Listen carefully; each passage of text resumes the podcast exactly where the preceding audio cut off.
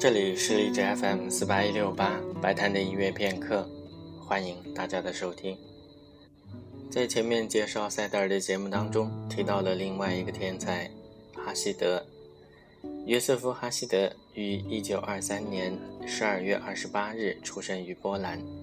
在他十岁的时候，进入华沙的肖邦音乐学校进行学习。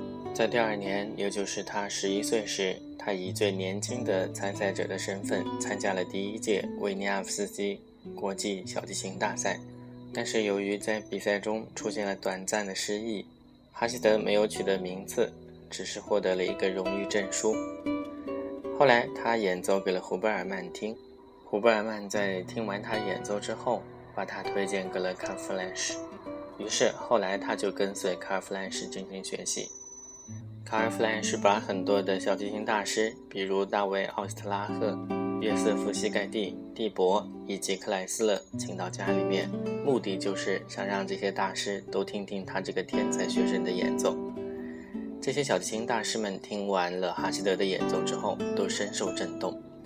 克莱斯勒甚至把他自己的一把提琴借给了哈希德，以让他演奏以及录音使用。但是非常可惜的是，在哈希德刚刚年满二十岁的时候，就因为精神分裂而不得不住院治疗。经历了七年的治疗，没有太明显的疗效。一九五零年十一月七日，因为手术引起的脑膜炎，哈希德去世了。